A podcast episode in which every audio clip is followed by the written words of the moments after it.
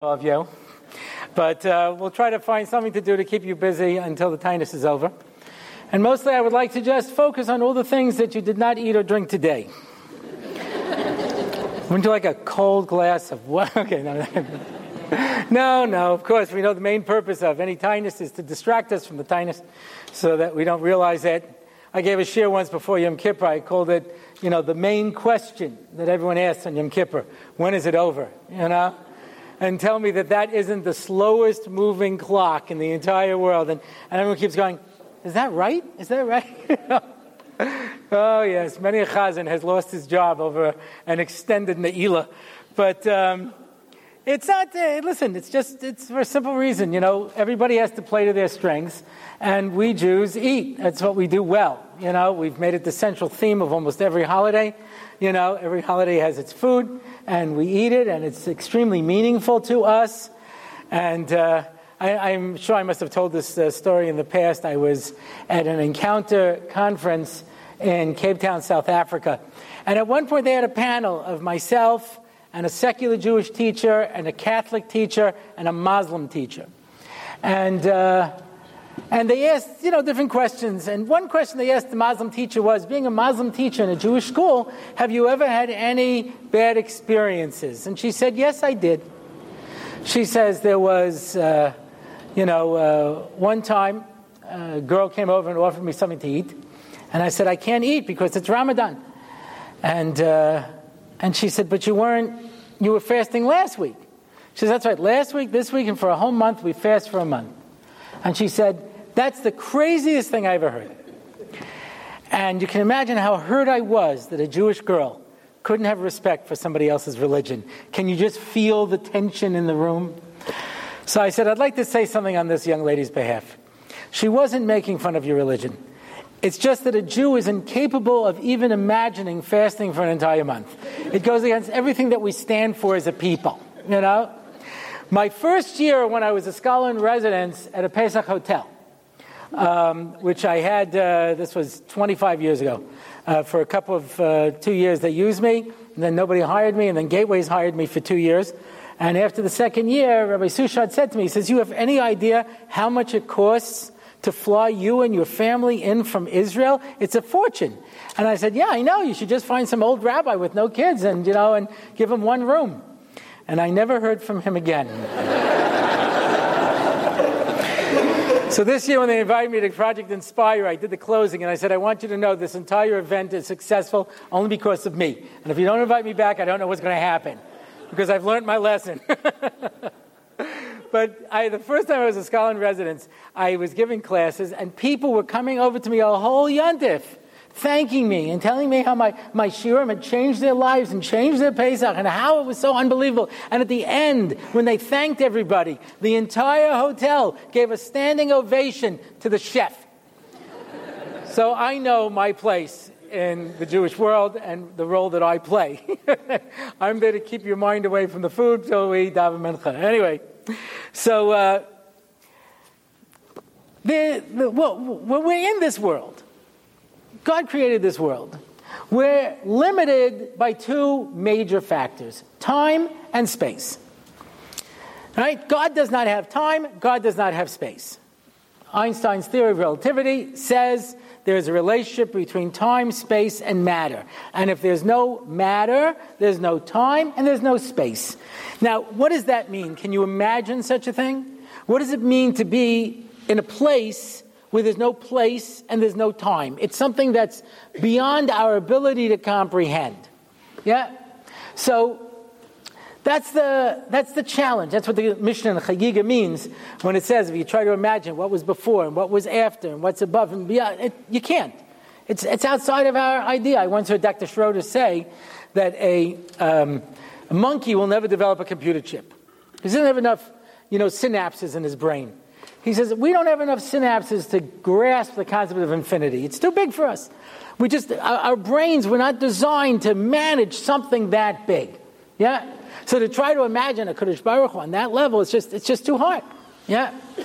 So, um, So we're limited by time and space. That's why, by the way, when someone asks the question, what was God doing an hour before creation? You can't ask that by God. There's no when by HaKadosh Baruch Hu. There's no time, there's no space. You can't ask those kind of questions. You can't ask where, you can't ask when, right? It's similar if any of you are planning on making Aliyah. When I made Aliyah, I had a friend who said, I will help you out.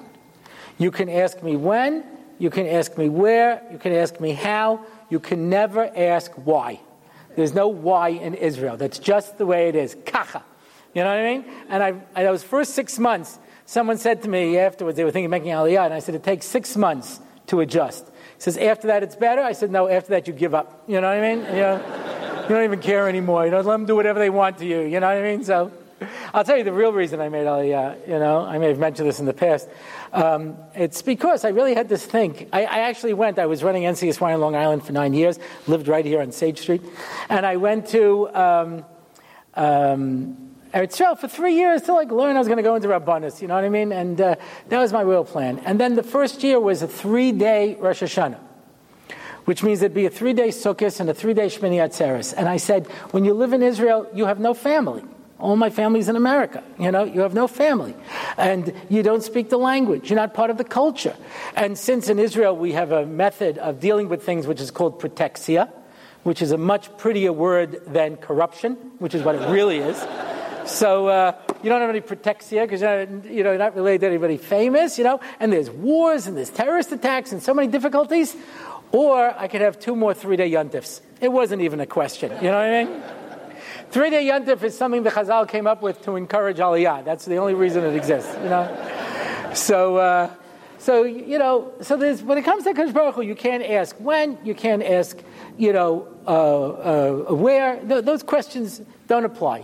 We're limited by time and space. The fancy word we use is time space continuum, which means that if you want to know where you are, you get a map. And you can find where you are in a space and time because there are different levels of opportunities and places.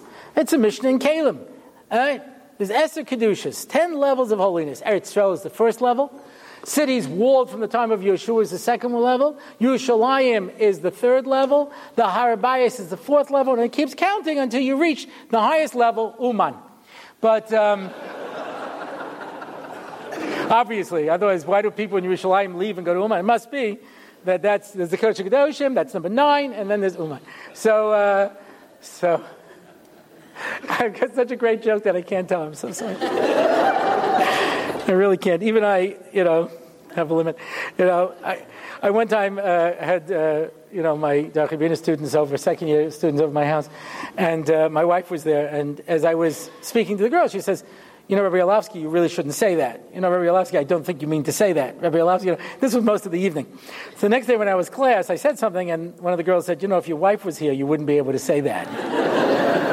I said, I know, but she's not. So, you know, she tried to explain to me there's this concept called a filter, which, uh, you know, evidently I, I, have something where I just don't have that. So, you know, uh, but even I know that I shouldn't tell this joke. Anyway, so so there's different levels and places. There are places where there are kedusha, where you're able to go and have an opportunity to be able to tap into a certain level of kedusha. You know, um, Josh Hartman, who wrote a perush on the Gur Aryeh and other svarim of the Maharal, he says he used to go to Prague and sit and learn in the Maharal shul. And he asked his rabbi, Rav Moshe Shapiro, who, you know, has really been working on the Maharal for many years, Rebbe, why don't you come with me? And he says, I'm not ready yet to have the experience of sitting in the Maharal Shul and learning. And I was like, you know, place has a certain power. So does time. There are certain times that are more misugal. For example, can you do tshuva anytime you want? Of course you could. So what's the special thing of Yom Kippur? Okay, so give a mushal. Child-proof cap. You know those caps that only children can open? You know?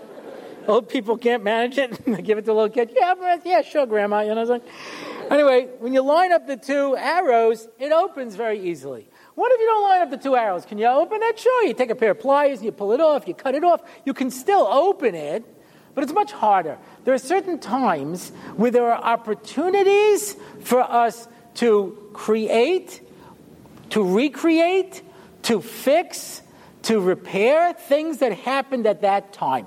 As the Maharal explains, time is a spiral. You always come back to the same points, only on a different level. And so, whenever you come to a particular day, it's not a circle, but you're at a different place, but you're on the same point. Right? I, I have an opportunity.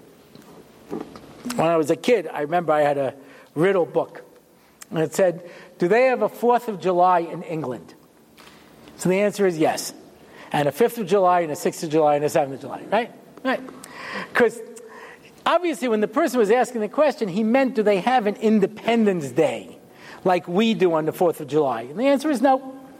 I had a student from Great Britain in my shiur, and he told me that every English student has to remember two dates 1066 and 1966. 1066 was when William the Conqueror defeated the Anglo Saxons and created modern England.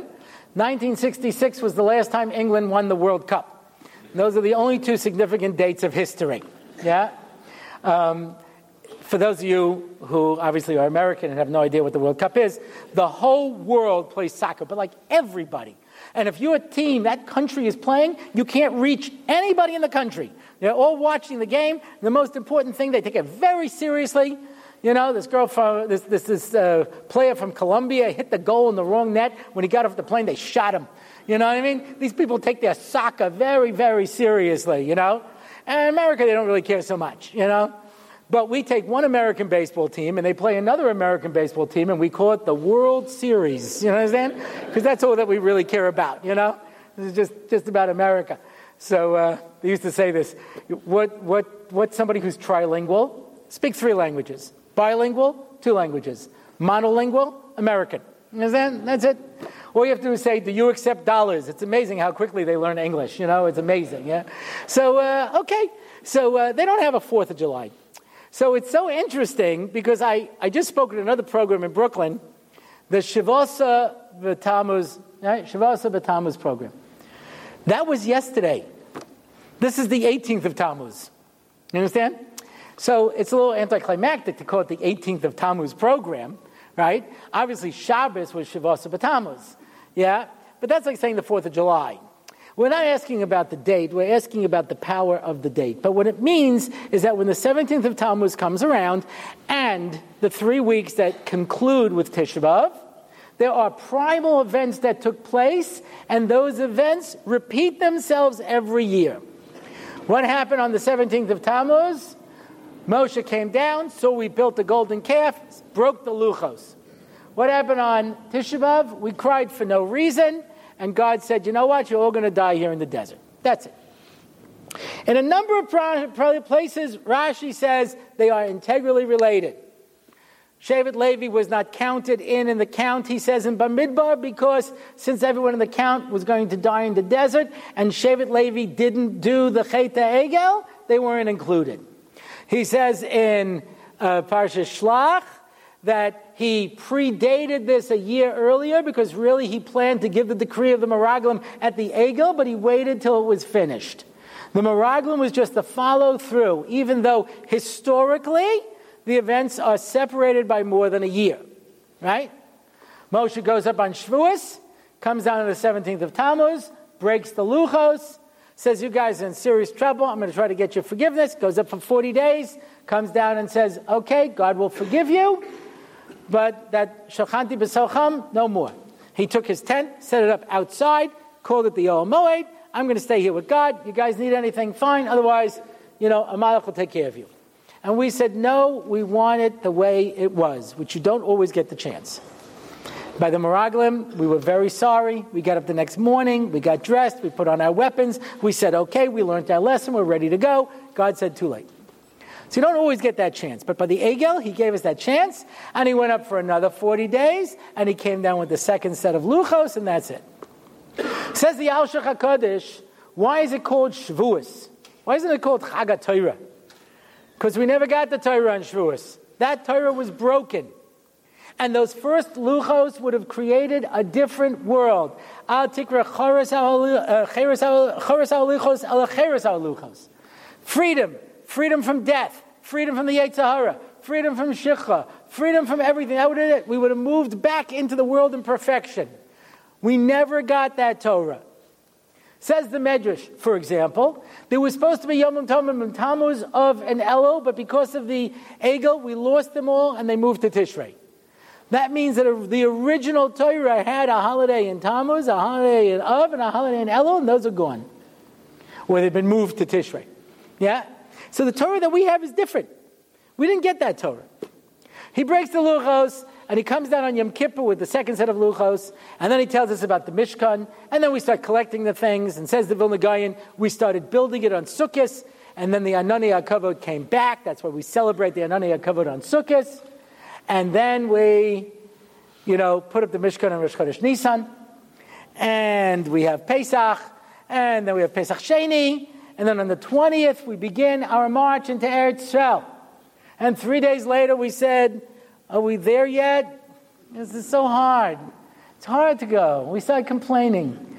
And then the fire came down and burnt up all the complainers, and that was a way to stop it. Nobody complained after that. And then everyone said, You know, I haven't had a steak like him forever. Can't we get some meat? And the slav went on for a month. And then Miriam was outside of the Machana for a week, and now we're ready. Okay, boys and girls, we're marching into Eretz And everyone said, Let's send out the Meraglim. The Meraglim came back on the 8th gave their evil report. We cried that night, and that was the end of the story. So the event historically that happened on Shavuos B'Tammuz and the event historically that happened with uh, Tisha B'Av is separated by over a year. But we understand it was a one-two punch, and that's why throughout history those two dates are intertwined. And so the Romans broke through the walls of the city on Shavuos B'Tammuz, and they set fire to the Beis HaMikdash on Tisha B'Av, and that was it. The two of them are bookends of times of tragedy. Winston Churchill once said, Man will occasionally stumble upon the truth, but he usually picks himself up and keeps going. Yeah? And it's very wise. Because every now and then we get an insight, and every now and then we get an inspiration, and every now and then we make a decision. And uh, it's really hard. It's hard to maintain, you know, that sense of uh, that sense of purpose. Yeah. So let's understand. For the past 3,300 years, we build an egel on the 16th of Tammuz. Moshe breaks the luchos on the 17th of Tammuz, and we cry for no reason on Tisha B'av. Because if we had broken that pattern at any point, that would have been the end of the story. But we haven't. Assuming we don't like this time of year, and I don't. I don't, not at all. I know that conversations are absolutely amazing that you can overhear. That's where I get most of my material. The rabbi once said it to me because I overheard him saying something to somebody and then I used it in my drasha, you know, and he says, Now I see what you do. You just listen in on other people's conversations and repeat them. Absolutely. That's all I do. And I steal jokes and I don't give anybody credit for it. And uh, Baruch Hashem, I support my family. So, uh, what a scam. But anyway. the guy says to me, he goes, I, I, memorized all your jokes. I said, now you can make a living and support your family too. Good for you. Anyway, so, uh, um, but uh, we keep repeating the same problems. We keep repeating the same mistakes. Yeah. At some point, if we could figure out how to break the pattern, then it would be a different outcome. Right? That's what we have to do. That's really what we have to figure out. How do we break the pattern? How do we make it that this year there's no Tisha B'Av? Now, I was in Israel during the first Gulf War. Um, it was a very dramatic time. There's something about missile attacks that just make you nervous. I don't know. I don't know how many of you have been under missile attack, but you know, it, it can, you know, upset the children, you know, who go to school with their little gas masks, you know, and they have to decorate them, you know, and take my children out for a typical Jerusalem evening, you know, gas mask and pizza, you know what I mean? And you get adult gas masks and children gas masks and the little gas crib, you know, which is those little rectangular plastic things you stick the baby in and roll them up, you know, and luckily there's a glove so that you could pick up the little nerve gas shot and give it to the baby in case he gets infected, you know. And you go into a room and you put plastic over the window and tape over the door and a towel at the bottom soaking in water and baking soda. You see how this can sort of upset you a little bit? There were Friday night. There were three missile attacks, and I slept through them, just to prove what my mother always said. she tried to get me in the morning. She says, "You could sleep through a missile attack." Turns out she was right. Anyway, but uh, you know, it's a it's a real nervous time, and people turn to Shlomo Zalman Auerbach, the great God of Yisrael. Um, I, I, think my friend Hanoch Teller's uh, uh, book uh, from Jerusalem, his word, his biography is a must read. And, um, and he, um, uh, they asked him, What's going to be? Rebbe, what's going to be? And he says, I'm not a Navi, I'm not a Ben Navi. But I tell you the following the coalition set January 15th as the date when Iraq has to pull out. I guarantee you that on January 16th, all of Klal was going to say Hallel, and this year we're going to eat meat on Tisha B'Av and it spread through the streets of Yerushalayim. I mean, we were looking for some comfort. Imagine we're going to say Hallel the day after the war starts, and we're going to eat meat on Tisha B'av, and then someone realized that January 16th was Rosh Chodesh, and we always say Hallel. And that year, Tisha B'av came out on Shabbos. So. Shlomo Zalman was having a little fun at our expense, but uh, but you know, this year there's no Tisha B'Av. Tisha B'Av comes out on Shabbos. We're going to be eat, eating meat on Tisha B'Av, you know, sacrifice we make for our God. But, um, you know, the, uh, the, the, fact is that the power of Shavuos B'Tammuz and the power of Tisha B'Av remains, no matter how it's commemorated or when, unless we can figure out how to solve it. So there's a question that everybody asks. I've never understood this question. I know if you read the psukim, it makes sense, but if you read the the, you know, Rashi's Perush, I don't understand the question. And that is, how could it be that the Dor Deya, these people who heard God speak at Har Sinai, these people at this unbelievable level of Nevuah, how could it be that these people built an Egel? So if you read the psukim, I understand the question.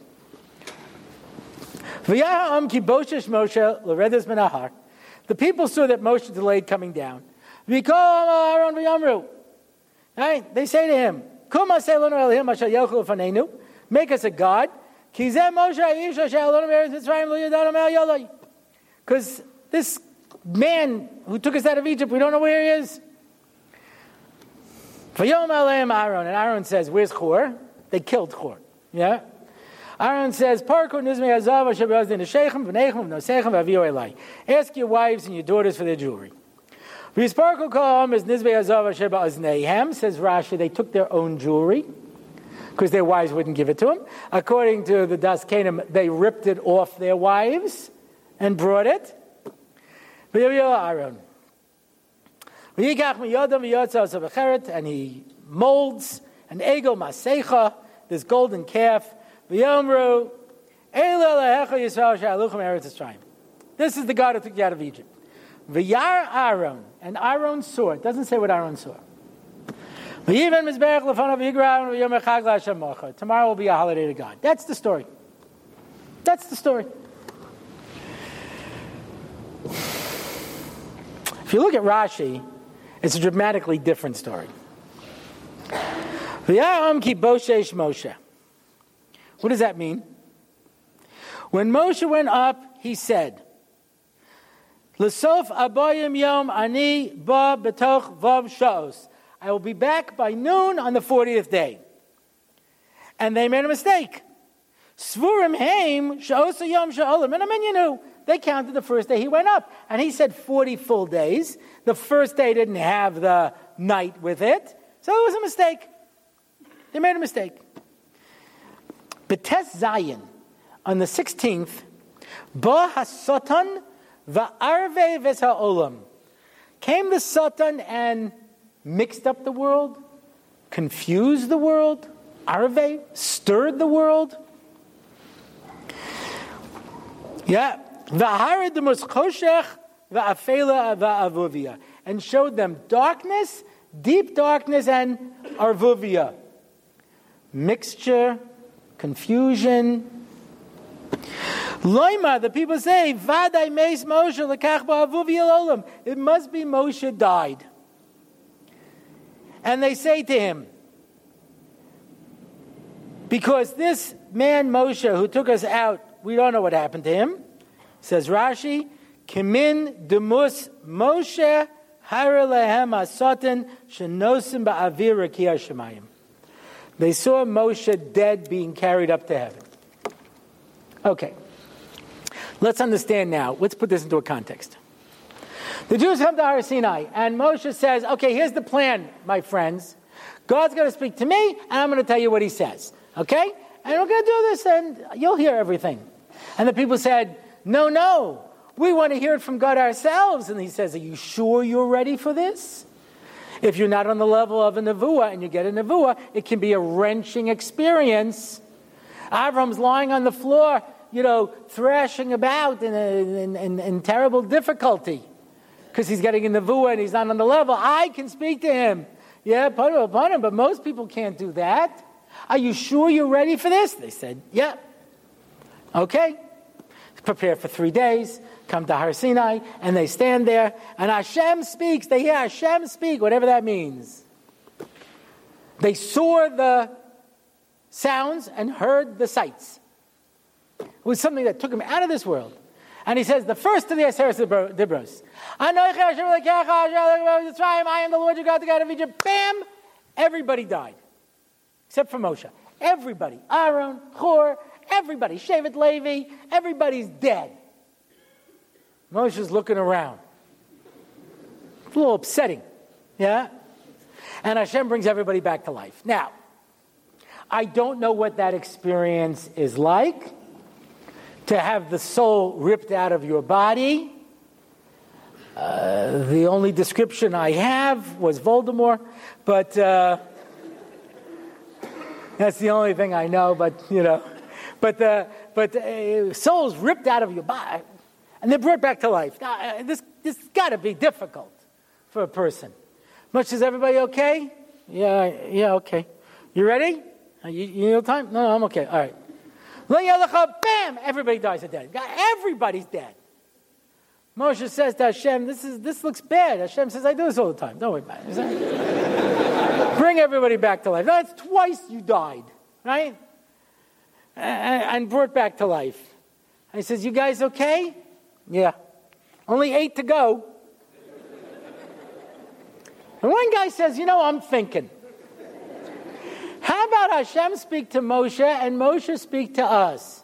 And I was like, Yeah, great idea. Make that guy a nasi. Yeah, I like the way you think. And uh, Moshe says, Don't you want to hear from Hashem? Nope. This was, I, I really, really am impressed. Trust me. You know, God spoke, I heard him, I died, I came back. I, okay, I don't think I could do this eight more times. Moshe, go for it. And Moshe says, Hashem said, great. Hashem said, great. Yeah. When they're all done, Moshe says, okay, I'm going up now for 40 days and 40 nights. I'm going to bring down the Torah. You guys going to be okay? Yeah. I'm going to leave Aaron and Hur in charge, okay? No problem. Yeah?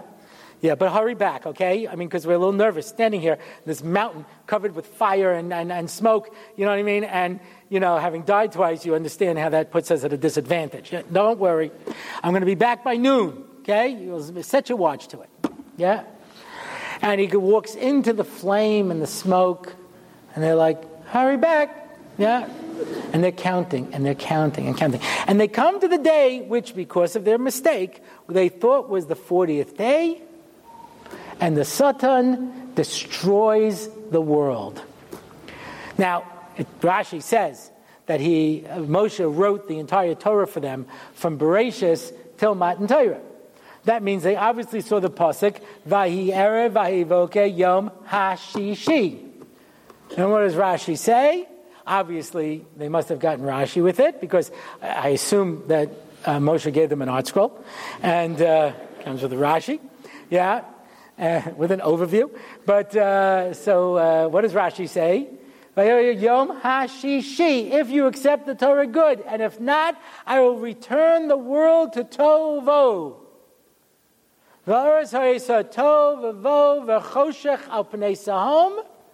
That was the primordial existence. Nothingness, as Rashi says, such that it leaves you in wonder, that there's so much wonder, uh, emptiness, I can't even uh, put a word to it. Vayerev, Vayivoke. Erev is mixture, confusion, and Boker is Seder. Before Hashem organized things, Light and darkness work together. Can you imagine what that's like? I can't imagine it. Every time I set Rashi, you try to think, is it a checkerboard? You know what I mean? Do the, the lines just intersperse? How does light and darkness exist without any borders? Yeah, I, I know what this means. And, and, so there was something where it was total disorder and chaos, boker, and it formed itself.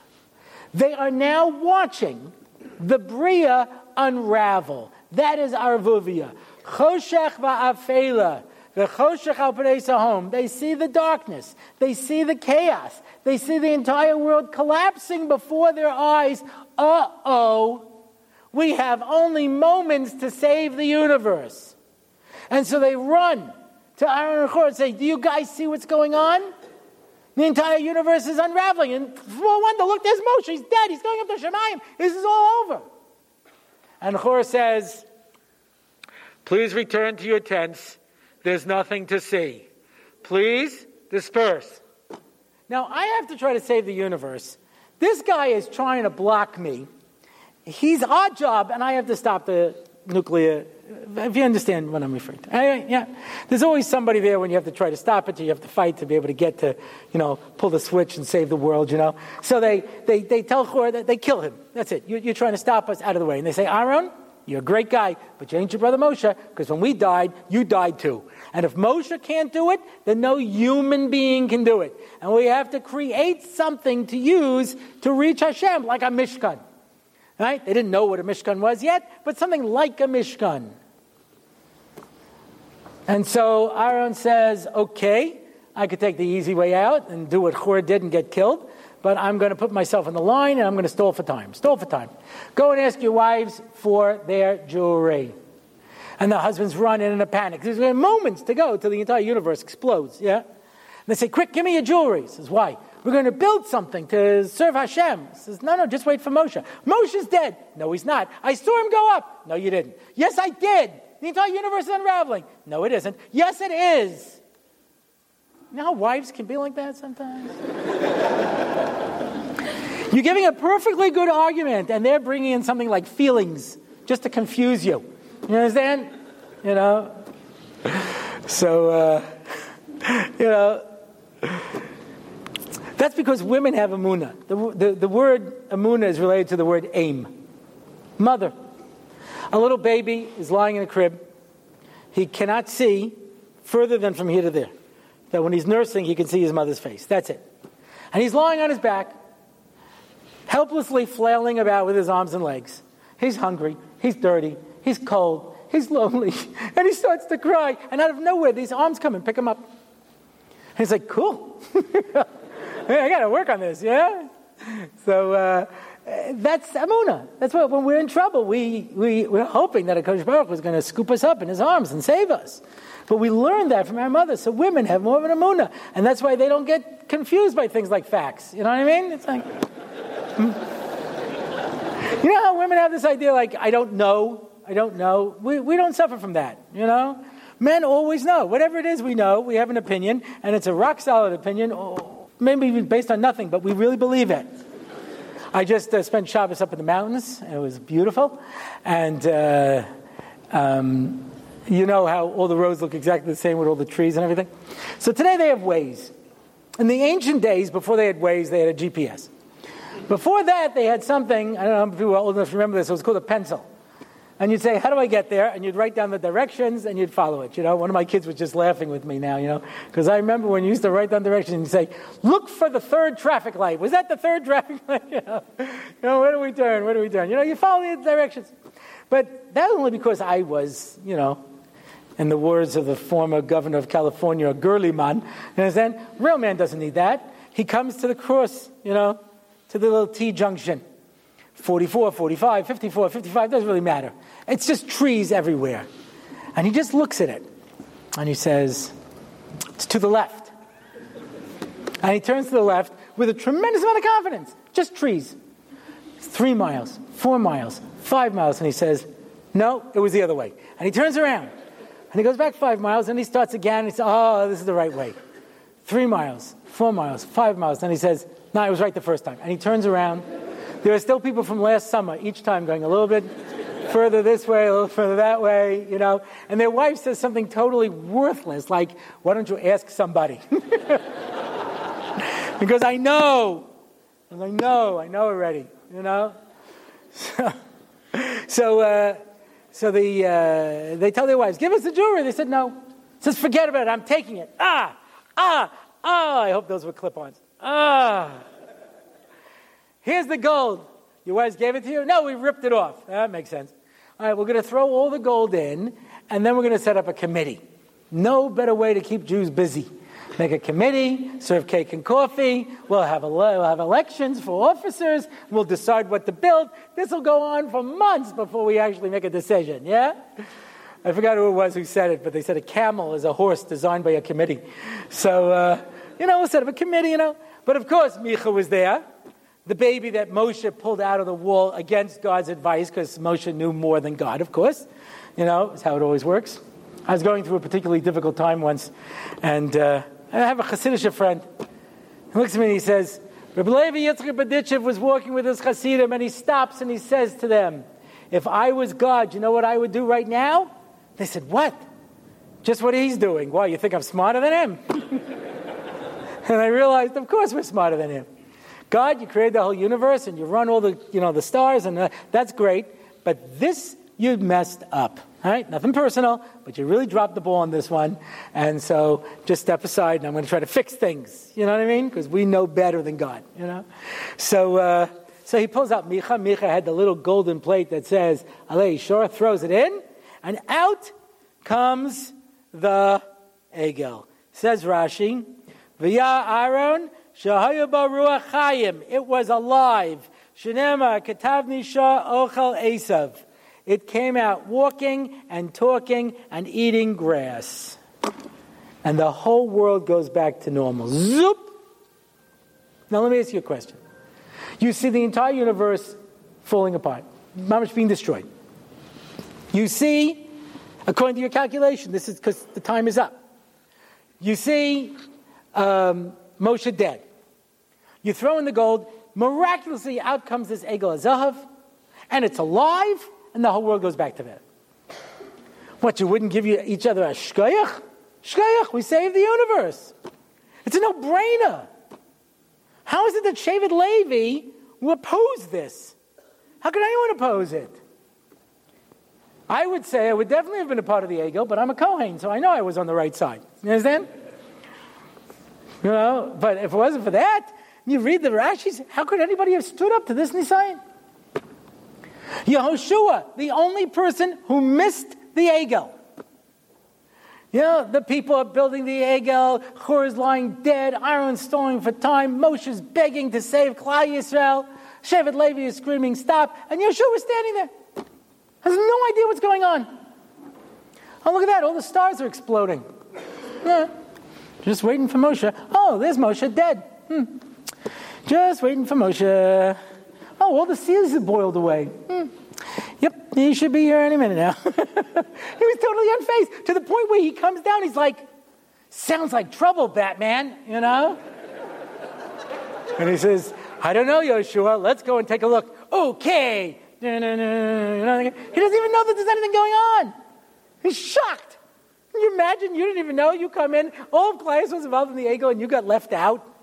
You know, it's like, oh man, I don't know anything about it. How could all of this evidence be taking place? And let's ask another question How is this fair? Does this sound like a fair test to you? You know, you see all of these things taking place. I'm supposed to understand that it's all not true. How am I supposed to do that? So, let's go to Gan Eden.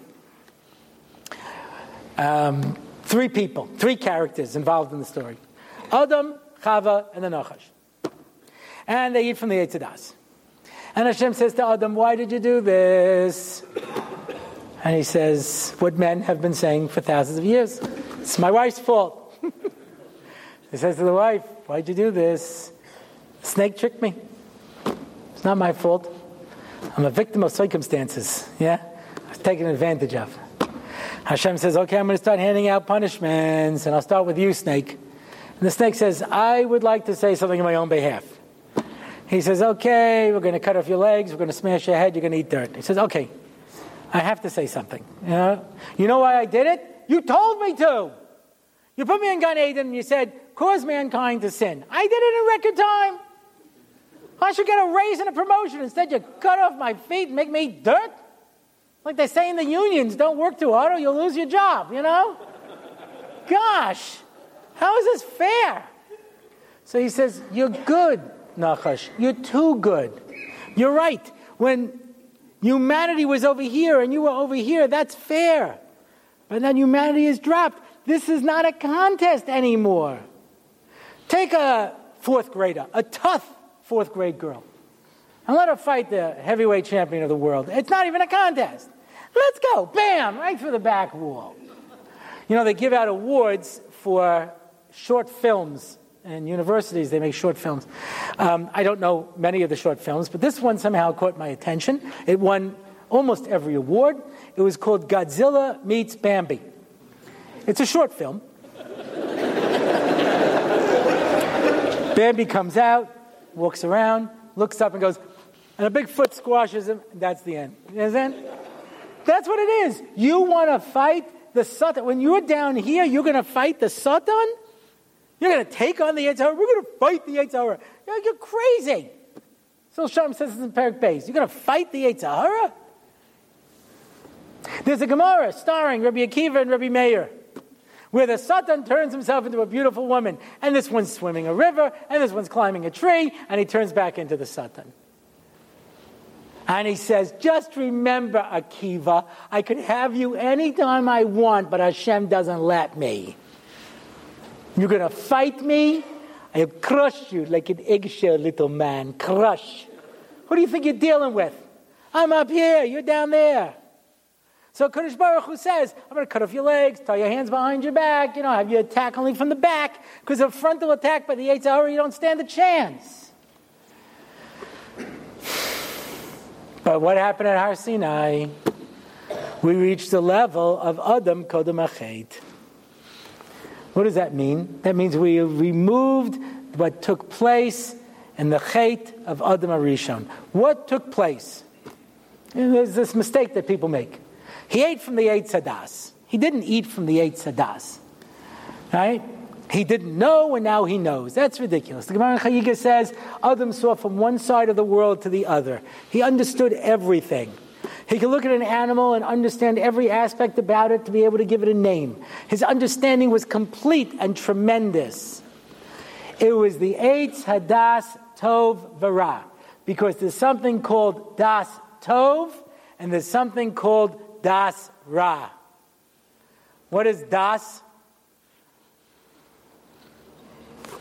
And my f- former students here, my gosh. Das, how do I always translate it? This is the quiz. Yeah? I'll tell you what das says. Rashi says, Chokhmah is acquired information. Yeah? I, co- I collect information. Bina is how I understand that information, and then I come up with a conclusion. That conclusion is called das. When I say ani yodeya on the real level, that means I know it as much as I it becomes a part of me. Das is a lashon of chiba. Uh, uh, There's a chibur. This knowledge, if, if it turns out not to be true, is like cutting off my arm. I so integrated it. Today we use the term I know when we really don't know.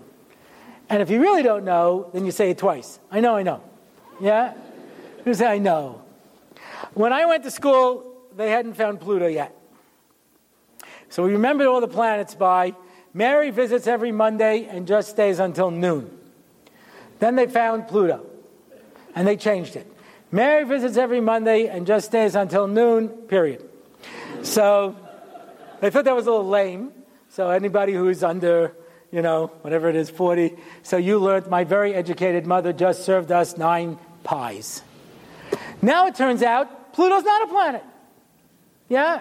Now how silly everybody feels? My very educated mother just served us nine. I just took off the period. I had no problem. I went right back.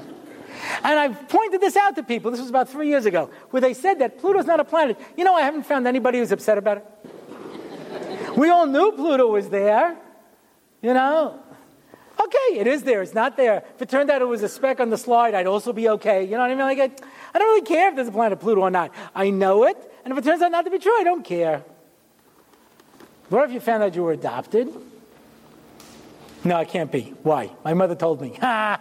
Doesn't want to hurt your feelings. My aunt told me. She's in on it. I look just like them. Of course, they adopt a baby who looks like them. You know. I have baby pictures. Well, why not? They took you from the birth mother. You know, of course, they have baby pictures. And I can only go so far with someone with this until they say, I don't want to talk about this. because it's too wrenching. If it suddenly turns out that everything you think you know is not true, that would be, that would be devastating. I can't handle that. Yeah? I can only handle so much because if it turns out something that I know for sure is not true, it wrenches my sense of reality. Das. And a person says, I know. I've worked a lot with teenagers over the years, you know? And sometimes a teenager will say to me, Don't worry, Rabbi, I know what I'm doing. I said, I also know what you're doing. That's the problem. you think you know what you're doing. Trust me, you have no idea. You know, Das is something that is my how I define my reality, how I understand what's real. If it suddenly turned out your five senses aren't working, I mean, forget about it. You know, you tell somebody, you know, what if you're really, you know, just a brain in a petri dish, and we're just, you know, giving you sensations. You know, most people don't want to think about that. You know, I tell somebody, what's your name? They tell me a name. I said, that's not really your name. You're a 45 year old man in Kansas and you're insane. You think you're a teenage girl, but you're really not, you know? And this is upsetting to some people, yeah? if they really thought about it, you know? But of course, today's generation has mastered the art of not thinking about anything that their teachers say to them. You know, we had to work real hard to ignore them. They can do it in one word whatever. And there is no answer to whatever, by the way. There's nothing you can do. So, uh, you know, if you really thought that uh, something is for sure true, das is your sense of reality. We ate from the Eitz Hadas Tov and the Eitz Hadas Ra. What's Eitz Hadas Tov? That's reality. That's how I perceive reality. That's truth. What's Das Ra? That's illusion. And after we ate from the Eitz Hadas Tov Ra, the eitz, the das hara is as real to us as the, as the das taif. Our sense of illusion is as powerful as our sense of truth. What stops us from going back into Gan Eden? The fiery revolving sword. Do you ever take a light stick and spin it around? It looks like there's a circle of light, but there's not. It's an illusion. What keeps us out of Gan Eden is a revolving fiery sword. And it looks like it's everywhere, and it's not. It's just an illusion. And that's what stops us from being able to accomplish anything in this world is illusion. We, we pull ourselves into illusion. Why do people have trouble in marriages? Because they are sure that everybody else is happier than they are. You know? Oh, look how Yankee always takes out the garbage. You don't take out the garbage. I know, but look how shiny he always takes it. You don't do that. How come you don't do this? How come you don't do that? You know? Look at their children. Look how well behaved they are. yeah. now, you know, when, when, you leave them in a different context, and suddenly it's, a, you know, it's a whole different picture than what you thought. You know, you think everything looks good. It's all illusion. You always think that something else is better, and you make believe. And we get sucked into the illusion. It's so hard to see past it. Um, 1985 my son was uh, about a month old, and I had an NCSY chapter in 1978 in Los Angeles, and one of my kids was getting married out there, and his Shabbat Sheva Brachos, uh, I decided I would take my wife and my baby out there. And parents know this. You can understand your own babies. And uh, my baby wanted to go to Disneyland. So, you know. I don't know that anyone else could have understood it, but to me it was clear. So so we went, and uh, they just opened the haunted house. Okay, so you have the ghosts and everything flying up. And as you're leaving, there's a sign that says, don't pick up any hitchhiking ghosts, which, by the way, is always good advice. I want you to know, not just there. And as we're leaving, I see our little cart that we're sitting in in the mirror, and there's us, and sitting in between us is a ghost. Now, I'm a relatively normal and intelligent person. What do I do? I look. And there's no ghost there. Of course, there's no ghost there, stupid. And I look back, and the ghost winks at me and waves. I look a second time. of course, there's no ghost there. But the illusion is so powerful. How could you not see it? How could you not look at something and understand it? That's what Das is. Das is our sense of reality. We reached the level of Adam Kodem Achet. There was no more illusion. Hashem opened up all the Rakiyas. He says, You see, there's nothing there, nothing there. Open up the Tahom. You see, there's nothing there, there's nothing there. See in all the directions, nothing there. Do you get it? Do you understand it? Yes. Okay, Satan, you're back to full power. Yes! Ah, it's good to be back. Let's get a little Arvuvia, a little dead Moshe action. I love my job. And he starts playing with all the illusions. And Shevet Levi says, This can't possibly be true. I know what I'm seeing, but I'm telling you, it can't be true. And everybody else fell for the illusion. You know why we built the Egel? We built the Egel for one reason because our hold on reality was not strong enough. I'm going back a very long time. There used to be this comedy duo called Abbott and Costello. Abbott was the straight guy, Costello was the, was the, the funny guy. Um, and uh, they're going into a luncheonette. He says, I only have this amount of money, you know, and I'm going to order a turkey sandwich and a cup of coffee and I'll share it with you, but don't you order anything. No problem. They sit down. He says, I'll have a turkey sandwich and a cup of coffee. Said, What about you? He says, No, I don't want anything. And he says, Lou, you should order something. Really? Yeah, I'll have a steak. And he hits him and he pulls him aside. I told you we don't have any money. He goes, But you asked me. I said, I have to ask you, but you know we don't have any money. I told you. Sit down again. What would you have? I'll have a turkey sandwich and a cup of coffee. How about you? I don't want anything. Lou, it's not right. You come into a luncheonette, you should order something, you know? It's not nice, the place of business. He says, Yeah, but you told me. I forget what I told you.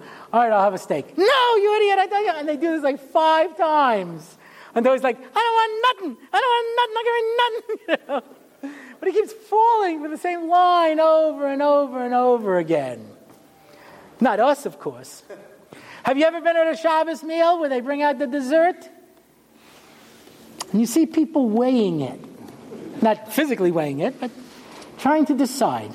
And sometimes you'll hear the following phrase I'll hate myself tomorrow. Now, why would you eat something that's going to fill you with self loathing? You understand? I'll tell you why. Because that cake is calling out to you and says, I will make you happy. Happier than you've ever been. I know you'll pay a price. But trust me, I'm worth it. so part of our brain is saying, don't do this. The other part of the brain is going like, I don't know. I have type 2 diabetes. I know some people have the easy diabetes they're born with, but I worked hard. Took me years to get this diabetes. Sometimes I'm good and sometimes I'm bad. My, my nutritionist said you're not supposed to say that, but those of us who have it know sometimes you're good and sometimes you're bad. When you're bad, you're not, you know, when you're good, you're eating all the food that makes you not want to continue living. And when you're good, when you're bad, then you're eating all the food that you know is going to kill you. So sometimes I'm good. And people say to me, Oh, you really have to taste this cake. And I say, Is it worth dying for? I don't know if it's worth dying for. I mean, I, I think it's very tasty. You know, would, would, I? Is it worth dying? I, I don't know. Sometimes people say, "Yes, this is worth dying for." I said, "Well, then I have to taste it." And only once were they right. I would have died for that piece of cake. how ridiculous that is? Okay, those of you who are in my age group or older, you know that the list of foods you can no longer eat safely gets smaller and smaller. I'm not talking about health, I'm talking about unbelievable pains that you can just lie bed and you're going to say, Why did I eat that Frankfurter? Know, it made me sick. But you're going to eat it anyway because it's there and I'm not thinking anywhere past, just the illusion. And I imagine myself that I get I'm a teenager, where my stomach is made out of cast iron, and I can eat anything I want and suffer no ill effects but you're not. You're old. You just have to sit there and, you know, soon they'll be feeding you the bananas, you know, dribbling out of your mouth. you know, that's where we're heading. You came into the world that way, and you're going to go out of the world that way. That's how it goes. but, uh, you know, you, you, don't even realize. You know, you, you, you know, you know the reality. And we go for the illusion. I had a student who, um, you know, she dressed according to the uh, rules of tznius. Not the laws of tznius, but the rules of tznius. Everything reached where everything was supposed to reach, but she was dressed very provocatively. Yeah? And she said to me once, I think it's a Kiddush Hashem. Because, you know, people look at from women and they think they're not attractive. And I want to show you, we can be just as attractive. And I said, and I know many young men who thank you for this act of kindness and holiness. Trust me, you know? But she, sure, she did something great. Says Mesil Shem Perek Gimel, because of the illusion of this world, we can do something that's bad and think that it's good, and good and think it's bad. Right? Malbin Pnei Chaveru Barabim. What would you say? Good or bad? I'd say most people would say it's bad. You lose your Haba, right? It's pretty bad. So uh, this happens in all places in life, but I'll, I'll bring out an example that, like I say, I work with students a lot, sometimes in a dormitory. And there's a boy, there's a girl, leaves his dishes in the sink, doesn't bother washing, uses everybody else's milk, until one of the people in the apartment goes crazy and starts screaming at them in front of everybody and says, You're the biggest lowlife, you're a thief, you don't care about anybody. And everyone's embarrassed. And they're like, Calm down. Goes, What do you think? I'm doing this for me? I'm doing this for everybody. You're just afraid to say anything. I'm, I'm willing to stand up for you. I mean, and I'm a tzaddik. Says in Pirkei Avos, Arba midos benos tzedakah. Who's the rasha? If I don't give and I encourage other people not to give. I was in a shul in Yerushalayim where a beggar came in. I don't know anything about this guy. It could be he has a serious medical condition. It could be he has children who are sick and, uh, and he's got to run to the hospital all day. Whatever it is, I don't know his situation. Neither did this guy who davened there. And this guy was walking around, and this fellow was following telling everybody, don't give him money, you're just encouraging him. You understand? Let him go out and get a job. In Chazaras Hashatz, a guy is walking around after an ani, encouraging people not to give tzedakah, and he thinks he's a tzaddik. He's sure, sure he's a tzaddik. You know? I have in my pocket the winning Powerball ticket from last night. I didn't even bother checking the numbers. I'm just going to go right down tomorrow and collect it because otherwise I wasted two dollars, and I know that couldn't possibly have happened. So, you know, but uh, you know, let's face it. Why do people play the Powerball? Do you really think you're going to win?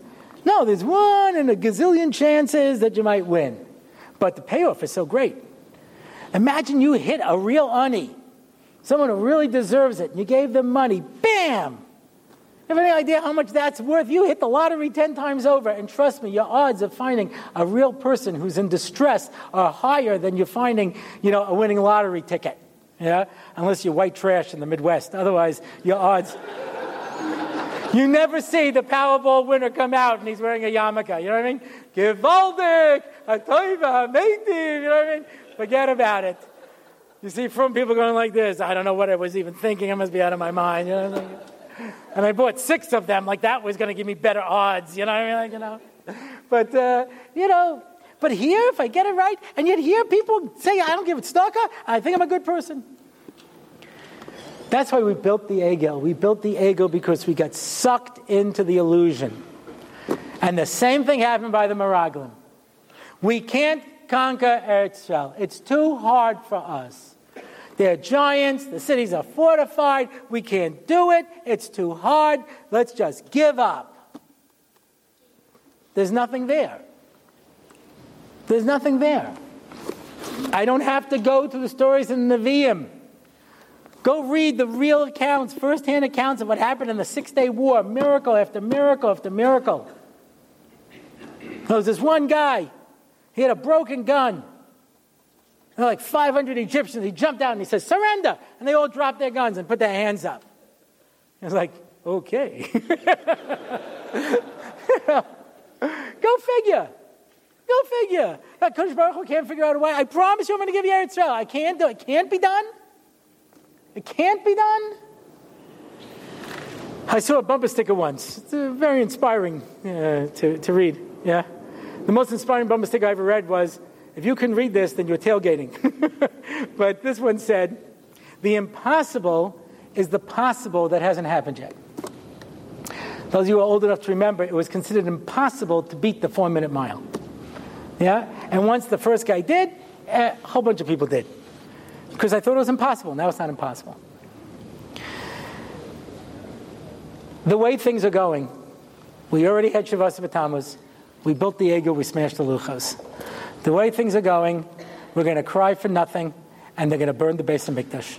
The same way it's gone on for 3,300 years. Or, as Rosh Zalman said, this year we're going to eat meat on Tisha B'Av. Maybe this year Tisha B'Av will finally be that holiday. Maybe Tisha B'Av will finally be that day when it's what it's supposed to be. Not a day of tragedy, but a day of faith in HaKadosh Baruch Hu, where we would have come back and listened to the Meraglim and said, you guys are crazy, man. We're going into Eretz Yisrael, and not have given up hope. We still have that opportunity. The next three weeks will tell the story of whether or not we're going to spiral down or whether it's going to be the three weeks from Rosh Hashanah to Hoshana Rabbah, which is also three weeks. Yeah? Build ourselves up so that then we walk into Shmini Atzeres, the 22nd day, and that could be the Tisha B'Av.